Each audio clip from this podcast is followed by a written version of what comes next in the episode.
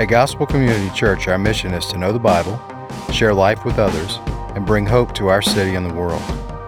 You're listening to the Gospel Community Church Sermons Podcast, where we go through books of the Bible, verse by verse and line by line, to hear the truth that God's Word has to encourage, discipline, and bless us in our daily lives.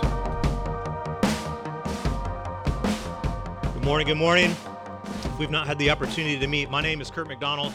Uh, I am one of the pastors here uh, at Gospel Community Church, and this morning it is my great privilege to bring to you God's holy, inspired, and inerrant word. May He add His blessing to it. Well, this morning, church family, we have gathered here together. We have collected as one body, as one family, to worship a first century Galilean peasant whom we believe rose from the dead.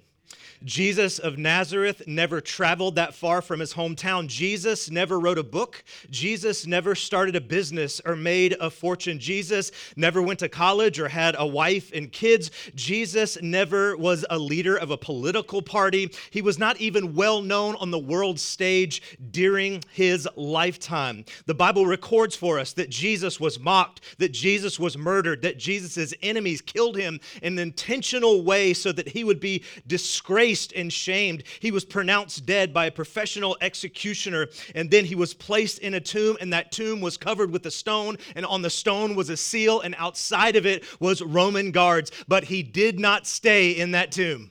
Are y'all with me today?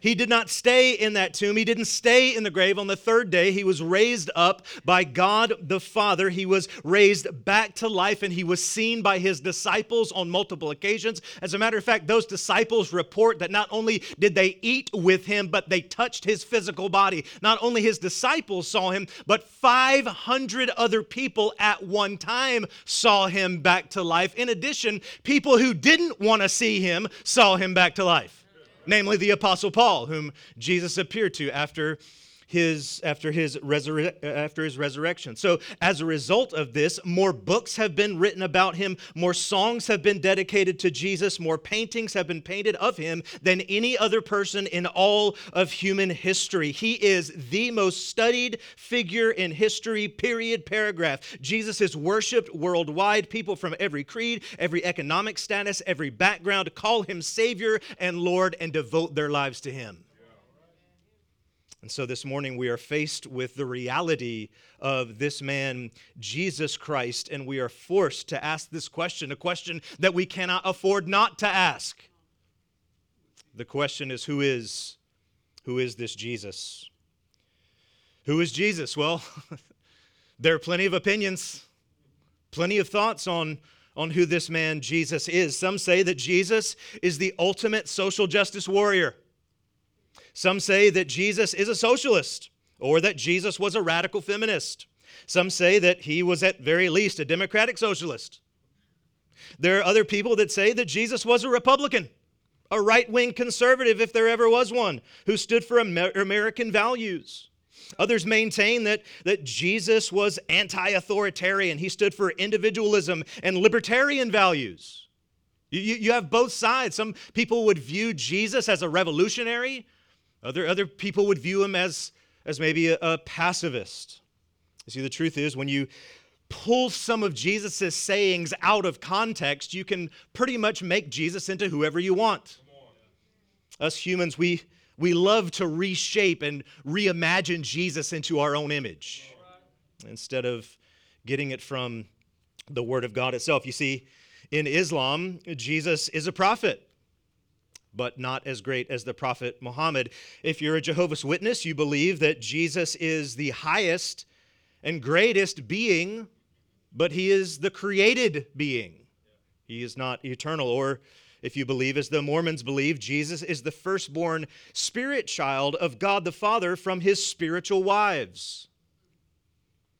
Or Jesus often shows up in pop culture. We know many opinions of Jesus from pop culture. He shows up in the musical Jesus Christ Superstar. He shows up in the film The Passion of the Christ. He even shows up in episodes of The Simpsons and South Park. Church family, with, with all of those differing views, here's what I'm here to tell you. If you don't hear me say anything else, hear me say this. There is a right and wrong view of Jesus. There's a, there's a right and wrong. So, out of that big giant list, there are people in that list that are wrong. And so, what we must understand is that we cannot reshape and reimagine Jesus into who we want him to be. We must turn to the Word of God and see who he proclaims himself to be from the Word of God. And so, let, let us get away from these silly notions of, well, you know, he can be to you whoever you need him to be, or whatever you believe about him might be true for you, but it's not necessarily true for me. How can that statement even be true? If there is no such thing as truth, how can the statement, there's no such thing as truth, be true? So, this morning, Jesus cannot be just some moral teacher.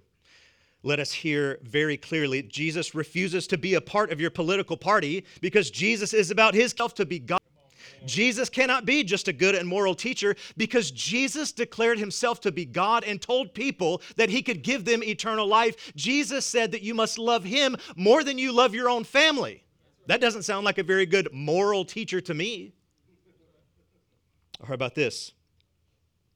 Jesus cannot be just a prophet because Jesus says that he's more than just someone with a word from God. Jesus declares himself to be the very word of God itself. And so this morning, let me declare to you, based on the authority of Scripture, historical fact, and reason, that Jesus is the creator of the heavens and the universe. He is the sovereign God over all. Jesus commands all forces, natural and supernatural. All kings and rulers will kneel down to King Jesus. Everything that has happened, everything that will happen, is according to his plan and to his purpose. And 2,000 years ago, the God man stepped into human history. He put on flesh. He lived a perfect life. He died to death that we should have died in our place place for our sins so that we might be saved from the wrath of God. That's who, that's who Jesus is. And so, I want you to write this down. How we live should be based on who he is. How we live should be based on who he is. And so, if you're going to go with the idea that Jesus is just a nice moral teacher then how you would live is you would pick and choose from the things that he has to say, the things that are valuable to you, and the things that are uncomfortable or maybe even offensive. You leave those things aside, and that's how you live. But if he is God in the flesh, if he has bought you with a price, then you do not belong to you. You belong to him, and therefore you live how he says live. And so, if he is the sovereign God of the universe, if Jesus has really designed this whole system and is calling you to take up your cross, and he's promising you that if you do, if you will deny yourself and take up your cross, then you will find the very center and beauty of ultimate human flourishing. Wouldn't you do that? Doesn't that make the most sense? If he is, if he is who he said he is. So, because he is God, because he saves, because he rules over all, because he has called us out of darkness into light, we now should then live for him. And so, the question that we're going to be faced in our text today is, is this Does your life belong to him? Does your life belong to Jesus? Now, I'm not asking you if you show up to church occasionally. I'm not asking you if you volunteer in a ministry. I'm not asking you if you read your Bible or if you're not too busy, you might even have a quiet time. I'm not asking you that at all. What I'm asking you is Does every aspect of your life belong to Him? Is every area in your life being brought under His kingship? To ask it another way, like Him, have you taken up your cross? Or listen to this Listen to this question Does your life repeatedly and continually show dedication to the point of deep suffering for the cause of Christ? Does your is that you? Am I talking about you this morning? Look at it again. Does your life repeatedly and continually show dedication to the point of deep suffering for the cause of Christ. That's what it means to deny yourself. That's what it means to take up your cross. And that's what we're going to see in our text today. Well, let's look at our outline this morning. A few things we'll see first. We're going to see the identity of Jesus. Did you see that little exchange in the beginning of our text? We're going to see the identity of Jesus. Second, secondly, we'll see the mission, the mission of Jesus in verses 21 and 22. Thirdly, this, this call of Jesus. Deny yourself, take up your cross. That's the call of Jesus that we'll see in verse 23 all by itself. And then lastly, verse 4, the reward of Jesus. The reward of taking up your cross and following him. So that's what we'll see in our text today. Again, the identity of Jesus, the mission of Jesus, the call of Jesus, and the reward of Jesus. Are y'all with me this morning? I'm about ready to turn up. Here we go. Number one, the identity of Jesus. Verse 18. Now it happened that as he was praying alone, the disciples were with him. Jesus prays at these really pivotal moments in his ministry. We see him, Luke records him praying at his baptism. Luke records him praying in the garden before he's crucified. Luke records him praying on the cross. All of these really pivotal moments in the ministry and the life of Jesus, we find him praying. And here we find him praying again. He's praying alone the disciples aren't praying with him, but they're, they're there with him, and Jesus is praying. We can only assume that the question that he is about to ask, he is praying deep in his spirit that they get the right answer. He, he wants them to answer this question correctly because it, it is so pivotal to his life and to his ministry. The disciples kind of understand and, and see who it is. Now, now it happened that as he was praying alone, the disciples were with him, and he said to them, Who do the crowds say that I am? He doesn't start with them. He doesn't point the question directly at them yet. He will do that, but not yet. He, he, he's kind of taking this, this step backwards, asking this very general question before he points it directly at them. Who do the crowds say that I am? And, and they answered. Now, we know this answer. Didn't we hear this answer last week from Herod? They answered John the Baptist. But others say Elijah, and some say some of the prophets of old. So the, the first is John. You, you have to understand like how, how much the people loved John the Baptizer. I mean, they, they loved this guy. He, he had this massive ministry. They, they loved him. The people, the people loved John so much that when Herod has him beheaded, we talked about that last week, Herod is actually afraid of the people. He's afraid of their reaction, what they're going to do. That's how popular John was. And so this is this is a good thing that they're saying about Jesus. He, he might be John the Baptist, come back from the dead. Or, or how about Elijah?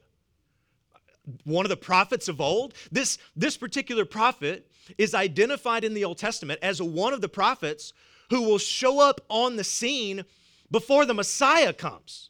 Like the, the Messiah is coming. They're, they're all waiting, longing for the Messiah to come. And they're looking at Jesus and going, he might be Elijah, the guy's going to show up before the Messiah comes. That, that's, that's positive.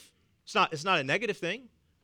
Well, well, they also say that he might be, maybe not Elijah, but another one of the prophets of old. Again, a, a great, positive, encouraging. This is a nice thing. What the crowds believe about Jesus is that he is a good and positive moral teacher that could be of some help. That's what, that's what they believe. All of these are positive descriptions about his identity, just like most people in our culture believe. They have a good positive picture of Jesus as a good moral teacher, as humble and gentle, and Jesus, the one who stands for the outcast. You know, Jesus taught us all about love and harmony, and all of those things are true. But the problem is, those positive descriptions don't go far enough. They're not going far enough. People don't take Jesus far enough. They'd say, oh, he's a good, positive, moral teacher. He has some interesting things to say that you might be able to apply to your life. And they're not taking him seriously. They're not taking him far enough. Just imagine if you said to me, uh, Kirk, tell us, tell us about your wife, Chelsea. Who, who is she? And I was to say, well, Chelsea, my wife, is a very special lady in my life, just like many of the other special women in my life. it's already getting hotter in here. What if I were to say that, well, Chelsea, she's a beautiful woman in a long line of other beautiful women? well, let me, let me tell you, church family, it wouldn't go well for me. It, it, it would not.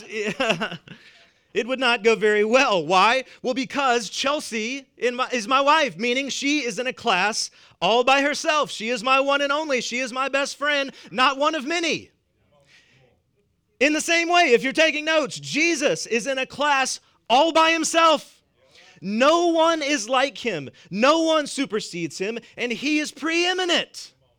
So, so we can't just say that, oh, he's just, he's in the long line of some of these prophets. He, he's just like one of them. No, no, no. He is in a class all by himself. And watch the transition here as he takes this question from a 30,000 foot, who do they say that I am? And he points it directly at these men. Look at verse 20. And he said to them, But who do you say that I am?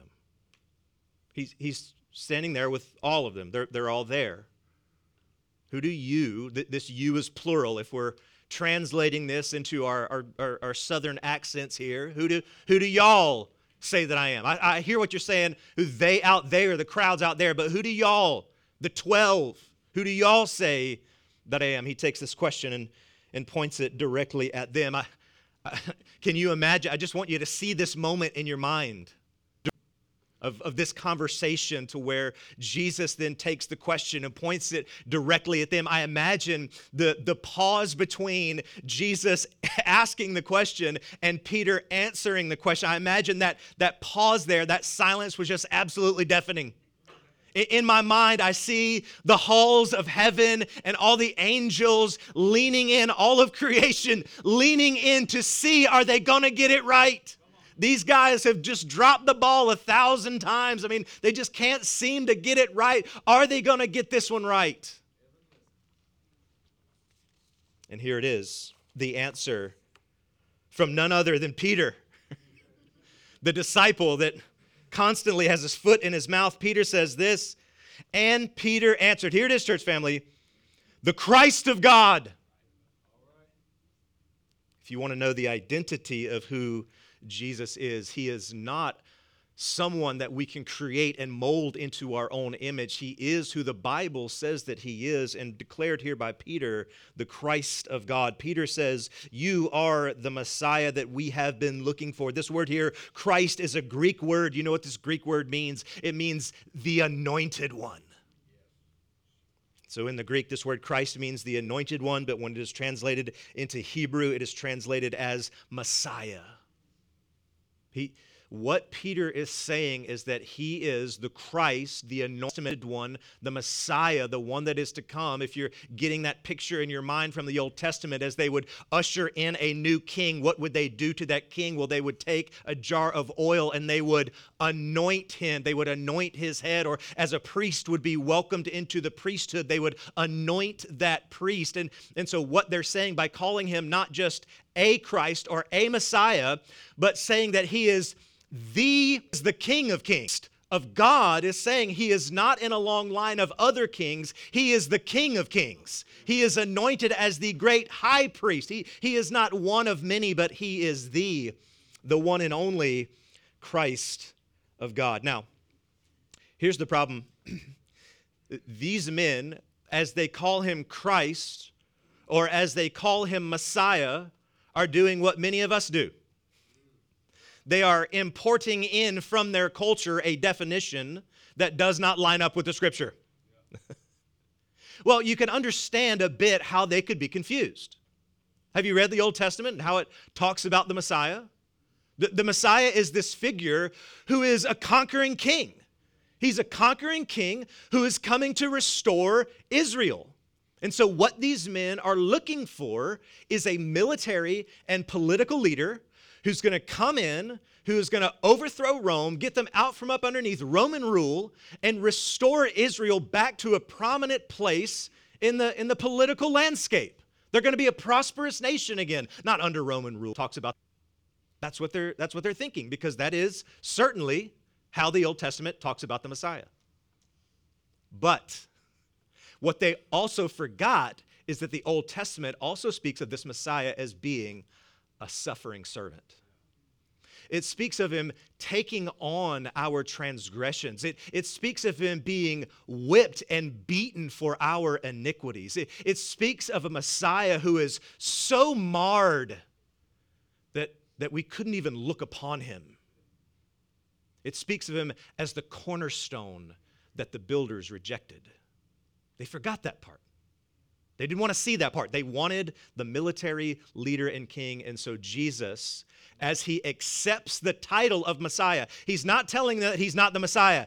He's affirming that he is the Christ. He will affirm that he is the Messiah. But while he does that, he's also going to clarify, because they, they, they are confused, he's going to clarify his mission. Let's look at it together. Secondly, in our outline, the mission of Jesus. And look at verse 21. And he strictly charged and commanded them to tell this to no one. Well, Jesus, that seems very counterproductive. Uh, if you're trying to start a world religion and spread the good news of the gospel to the world, you probably should tell people that you're the Messiah. He strictly charges them to tell no one. Now, why would he do that? Well, as we've just explained, the disciples and also the crowds don't understand what the Messiah's mission is. They think that the Messiah is going to be the political military leader. They're not looking for the suffering servant Messiah, they're looking for the political military leading Messiah. As a matter of fact, after the feeding of the 5,000, didn't we just get done seeing that? After the feeding of the 5,000 in John chapter 6, you know what it says? After he feeds the crowds, the crowds sought to come and take him by force, and guess what? Make him king.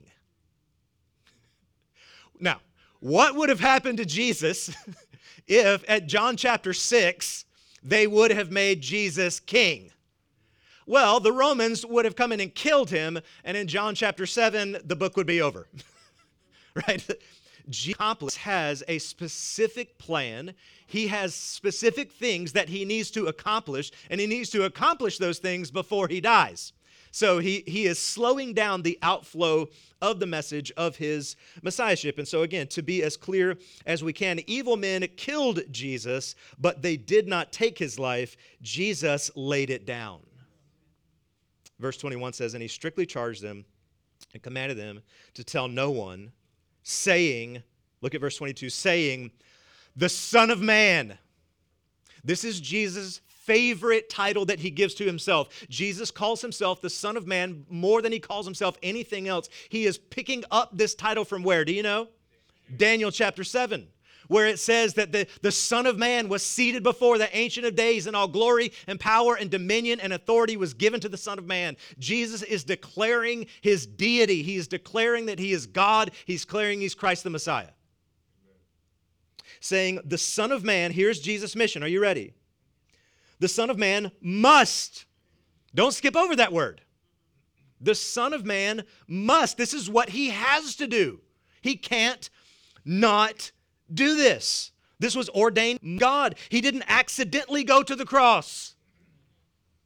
The Son of Man must, four things, here they are suffer, be rejected by the elders and the chief priest, be killed and raised. This, he just explained who he was, his identity. He accepts the title from Peter I am the Christ. Then he follows that up by calling himself the Son of Man. He's, this is his identity. Now he's explaining his mission, his fourfold mission to suffer, be rejected, to be killed, and to be raised. He, he suffered as they bounced him from false trial to false trial and gave him false accusation after false accusation. He suffered as they punched him in the face and beat the crown of thorns onto his head. He was rejected. All the, the scribes and the chief priests and everyone that he went before, they rejected him as a, as a nuisance, as a pain, as, as somebody who's getting in the way of our religious system. We've got to get this guy out of here. He was rejected. Again, he is the cornerstone that the builders rejected. So he suffered, he was rejected, and then he was killed killed. He was killed in the most excruciating way a human could ever be killed. That is Roman execution, taking hours to slowly bleed out and suffocate to death. He was killed, but he didn't stay dead. He was raised up out of the grave by God, and this is his mission. And this is what he came to do. And so, church family, make no mistake about his identity and make no mistake about his mission. If you're taking notes, the Messiah Jesus Christ came to die on a cross and be raised on the third day. That's who he is and that's what he came to do. So listen very carefully. Jesus is not simply a moral teacher or a good look charm, he is the sovereign God of the universe. Jesus did not come to promote your political party, Jesus did not come to affirm your sexual orientation, Jesus did not come to make you wealthy, healthy, and happy. He did not come so that you could live safe in a suburban neighborhood or to tell you that you're just okay the way that you are. Jesus came to suffer, to be killed, and to be raised from the dead. The reason that this is so important, the reason that I want you to remember this, the reason I'm belaboring this, the reason I'm saying this and emphasizing this is because we should live based on who He is. So, which is why the third point of our outline is so important. Everything that I've just said is so that I can say this. Everything that, that Jesus just went over, everything that he just covered, namely his identity and his mission, is so that he can give us this call. Are you ready for the call from verse 23? Look at verse 23 together with me. And he said to all, If anyone would come after me, let him deny himself. Deny myself? Yes, followers of Jesus deny themselves. Although Jesus is Jesus' is incarnate, although he is completely holy and free from sin, Jesus' life still functions as a pattern for his disciples. It functions as a pattern for us. Namely, Jesus is the chief one who denies himself. So, in a world, in a culture that says, love yourself, protect yourself, affirm yourself, Jesus says, deny yourself. What does this mean? Well, write this down. To deny yourself means renouncing of our plans and our purposes for our own lives. To deny yourself is a, is a renunciation it is to renounce your plans and your purposes for your life. To say it a very, a very simple way, it means that the question that governs your life is Does Jesus want me to do this? As, as opportunities come your way, job opportunities, uh, single folks in the room, it, as, as maybe a, a spouse opportunity comes your way, um, as as decisions that need to be made about your marriage, decisions that need to be made about your children, decisions that need to be made about your finances. The question that you're asked is, does Jesus want me to do this? Is this is what is this what Jesus would have me do? Is this the most faithful thing to the building of his kingdom, not to the building of my kingdom? Do, do you see how that is renouncing your own personal plans and your own personal purpose? You say, it's not about me, it's about him, and it's about his his kingdom. Again, I was bought with the price, 1 Corinthians 6. I, I don't belong to me. It's so interesting. John Calvin has this to say. He says, Self denial is the sum of the Christian life. it's like, like man, the, the Christian life feels really complex, doesn't it?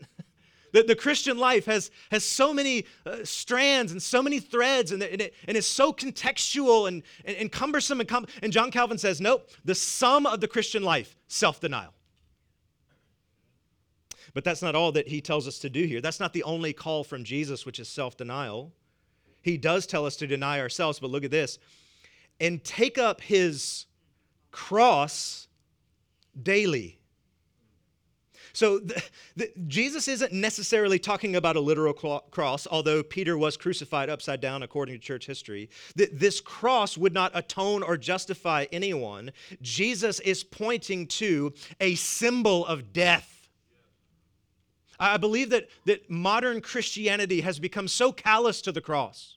We, we, we see it hanging in our churches, but we don't understand the, the cultural significance of what it means when Jesus said this to them. Don't you understand? These men had literally seen people crucified. that they had seen what the, the devastation of, of the Roman government on criminals as they were nailed to pieces of wood and left to die and be eaten by birds and shamed and mocked. Don't you understand how grotesque and horrible this picture of the cross is? And Jesus tells them in that day and age, in that cultural context, with within their minds the picture of, of seeing people literally crucified in rows down the roads of Rome. He tells them, Take up your cross daily and follow me. What, is, what in the world does this mean? Well, again, of course, uh, I've already said it's a symbol of death, but what kind of death are we talking about? Well, it is certainly a death to sin. It is certainly a discovering the idols you have in your heart. Listen to me, you are an idol factory. Your heart is generating and churning out all types of other things to worship other than God. And so, taking up your cross, very easily stated, very simply stated, is finding those idols, killing them, and putting Jesus back in his rightful place. It is killing sin. It is it is realizing that there are clear things in the Bible that Jesus says this is sin. It is not for optimal human flourishing. Don't do that. And yet we still do it. And taking up your cross is finding those things and killing them. So it's certainly uh, taking up your cross is death to sin, but it is also death to comfort. Help me today. What one of our biggest idols. It is death to comfort because listen to me, sharing your life with people in the church is uncomfortable. Giving generously is uncomfortable. Committing to serve in a ministry is uncomfortable. How about this? Forgiving someone who has wronged you is uncomfortable. And that is a part of taking up your cross. It is a death to self centeredness. If someone has what I believe I deserve, anybody know? We kill jealousy. That's what we do in that moment. If I'm not acknowledged for my efforts, huh, or if I'm not invited into what I perceive to be the cool crowd, I'll kill bitterness. That's what taking up your cross means. It's a, it's a death to revenge. That's what taking up your cross means. It, it means I don't have to retaliate when someone attacks me. Help me today. I'm stepping on too many people's toes. I better move on. It means I don't retaliate with those who have wronged me. You see, Jesus' death was ultimately in service to his followers. So if you're talking about taking up your cross, Jesus' death was ultimately in service to his followers. And so if you're taking notes, daily cross bearing is a life of painful, underline that, yet loving service to others. Isn't that a description of the cross? Isn't that a description of what Jesus did? It was a painful, excruciating service to others as Jesus dies in our place for our sins. And so for us, cross bearing, taking up our cross, means that we painfully yet lovingly serve other people. With our time, with our talent, with our treasure, we give it away. It begins in our homes as we love and serve and lay down the right to be right in our home, as we serve our spouse, as we serve our children, but then it extends out to the, the body of believers as we serve the other people who are members of this church, as we give of ourselves. It extends out to our coworkers as, as we just love and serve people, and they're like, You are weird. and you say, I certainly am. I, I'm taking up my cross as best I can. And then it extends out even to the world. So the call of Jesus is to deny ourselves, to take up our cross daily, and to follow him. And so I pose the question to you yet again, the question that I've asked now for the third time Does your life repeatedly and continually show dedication to the point of deep suffering for the cause of Christ? What I'm about to say next is so incredibly important. If you don't hear what I say next, you'll misunderstand the entire sermon and you'll also misunderstand the entirety of this text. If you're taking notes, you need to understand this. Denying yourself and taking up your cross does not make you a Christian, but it is how Christians live.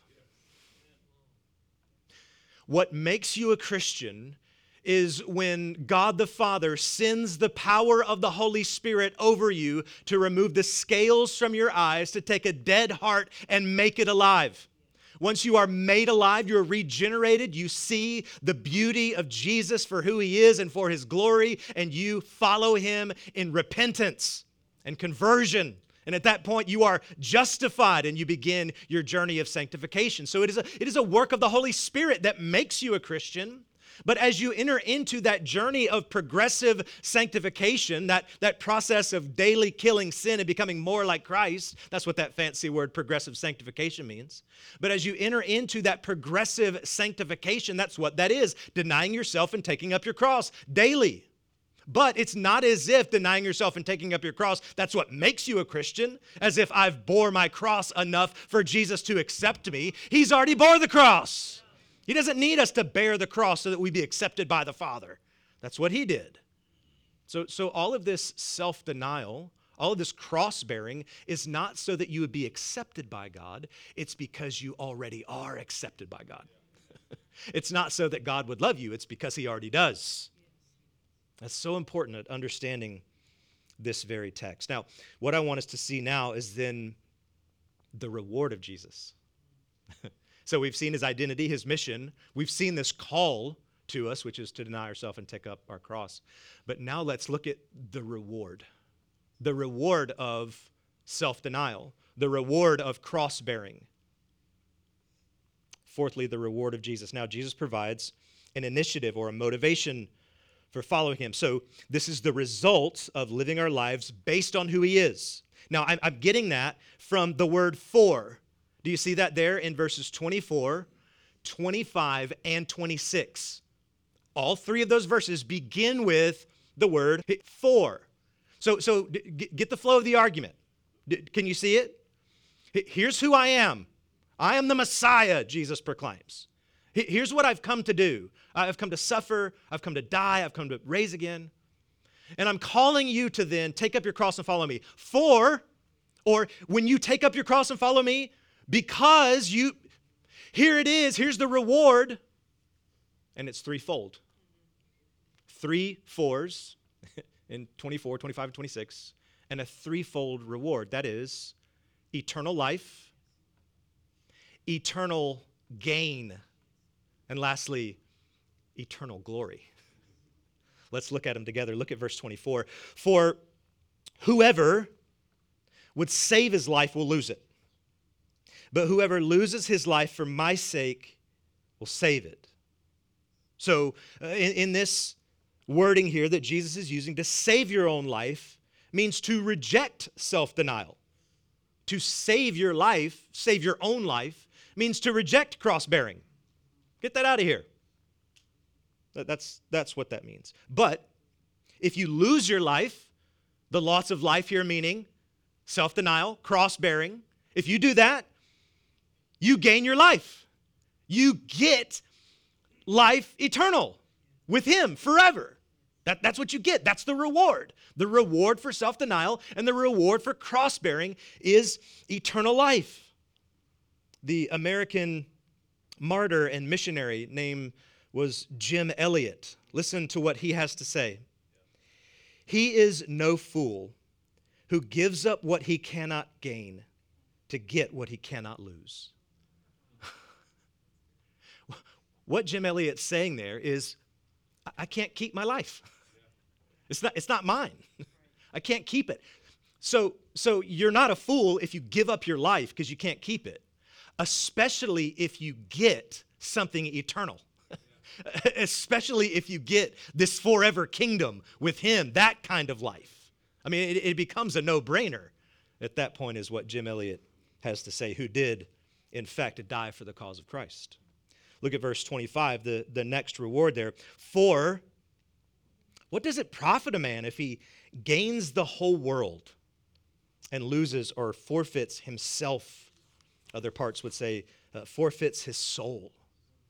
But can you imagine? Like, it's hard for us to imagine, like, the wealth that some people have. I don't need to name them. You, you guys know enough, right? Like, to, to see the cars they drive and the houses they live in. And man, just like, that is so, I, I can't, it's hard for me to even think about how much money that guy has. Or like the fact that if he did his best to spend it all, that guy or that gal could never even spend it if they tried to. There's too much of it. And what and what that person of that, that you're thinking, what G doesn't even have all the wealth in the world. They, they just have this portion of it.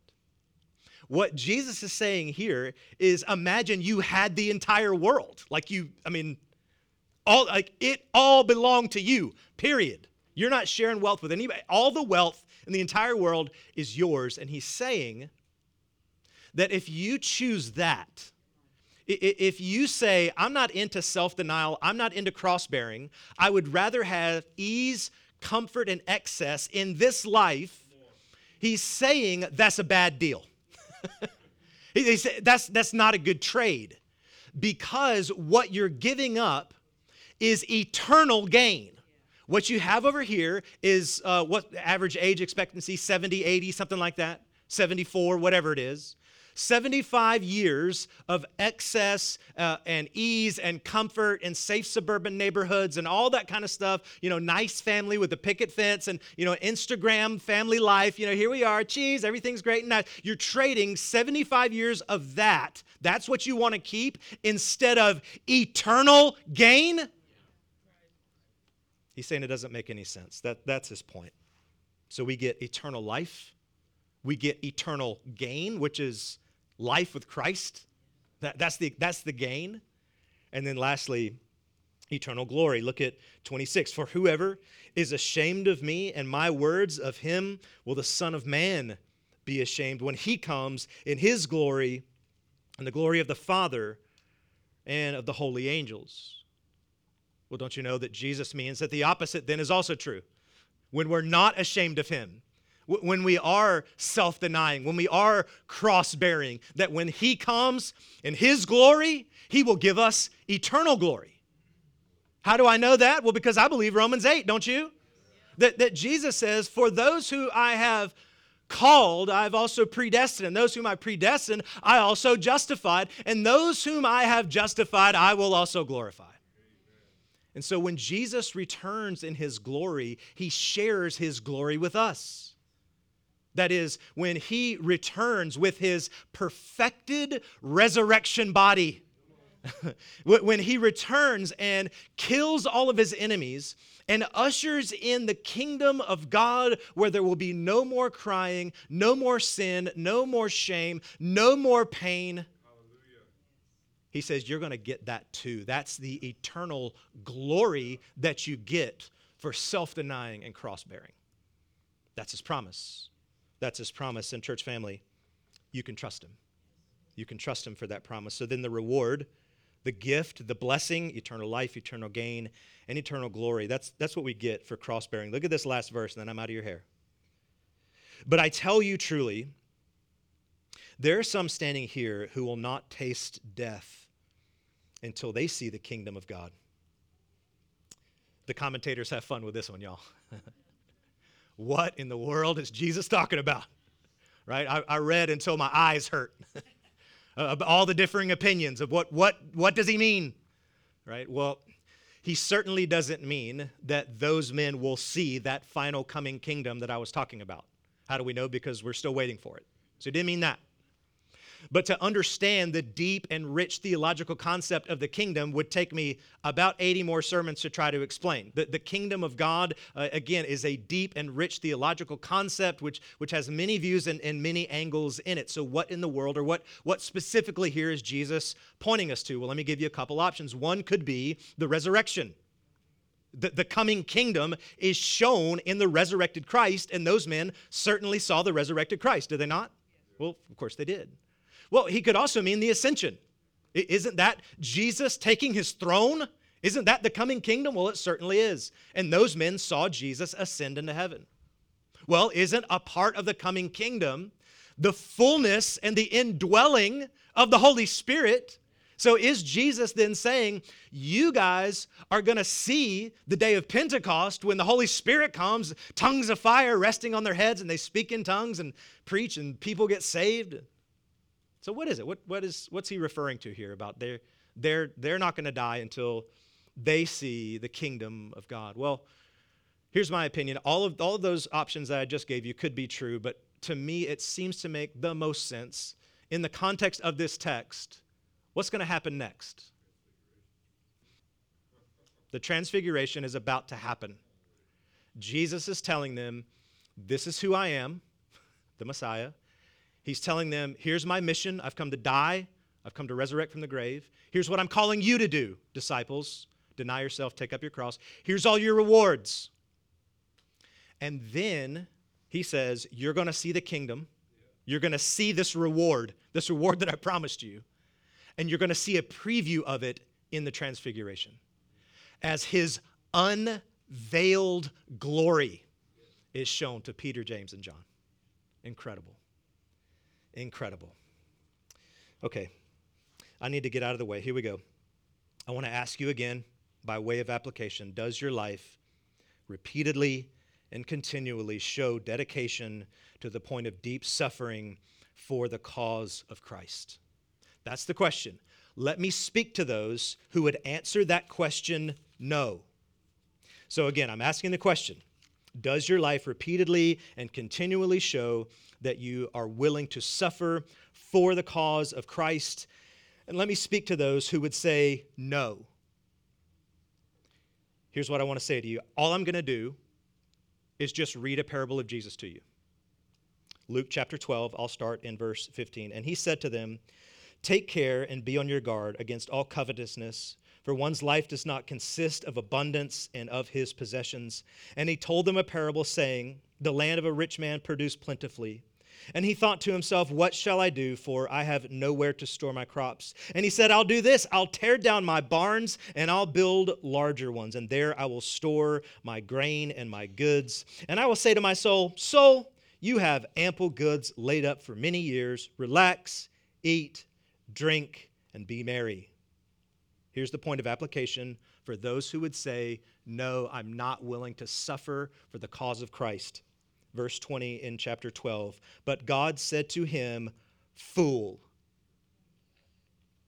this night your soul is required of you, and the things you have prepared, whose will they be? So it is with the one who lays up for himself treasures and is not rich toward God. That's all the application that I have for you. I do have a point of application for those who would say yes. Okay? Does your life repeatedly and continually show dedication to the point of deep suffering for the cause of Christ? If you're saying this morning, yes, not perfectly, right? not perfectly, but, but as best as I can, with the help of the Holy Spirit, I really am trying to deny myself and take up my cross. If that's you today, here's my word of encouragement you are not crazy. You're not crazy. Every moment of suffering for the cause of Christ will be repaid to you.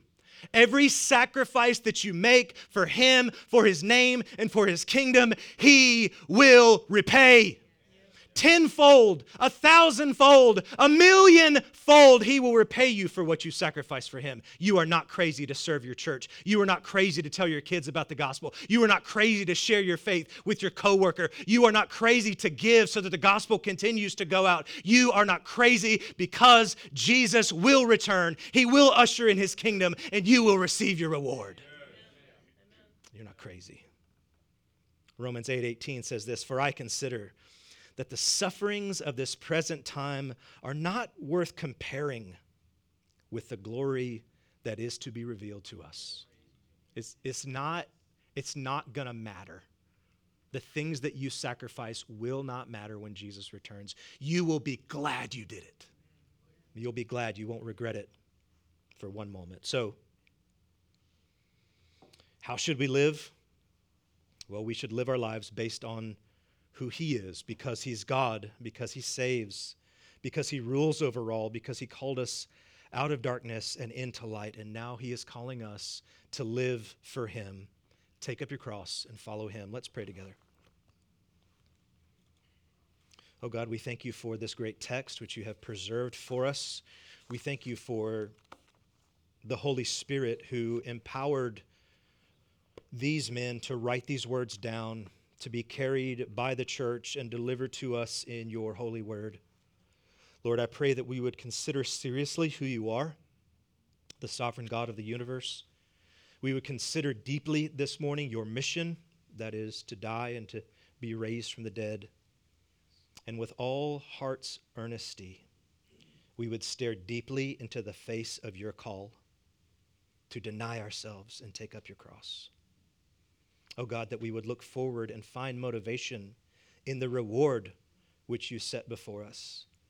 And we would not be like foolish men who build up treasures in this life, but we would look towards you and have treasures in heaven. We ask and pray all these things in the mighty and the powerful name of Jesus.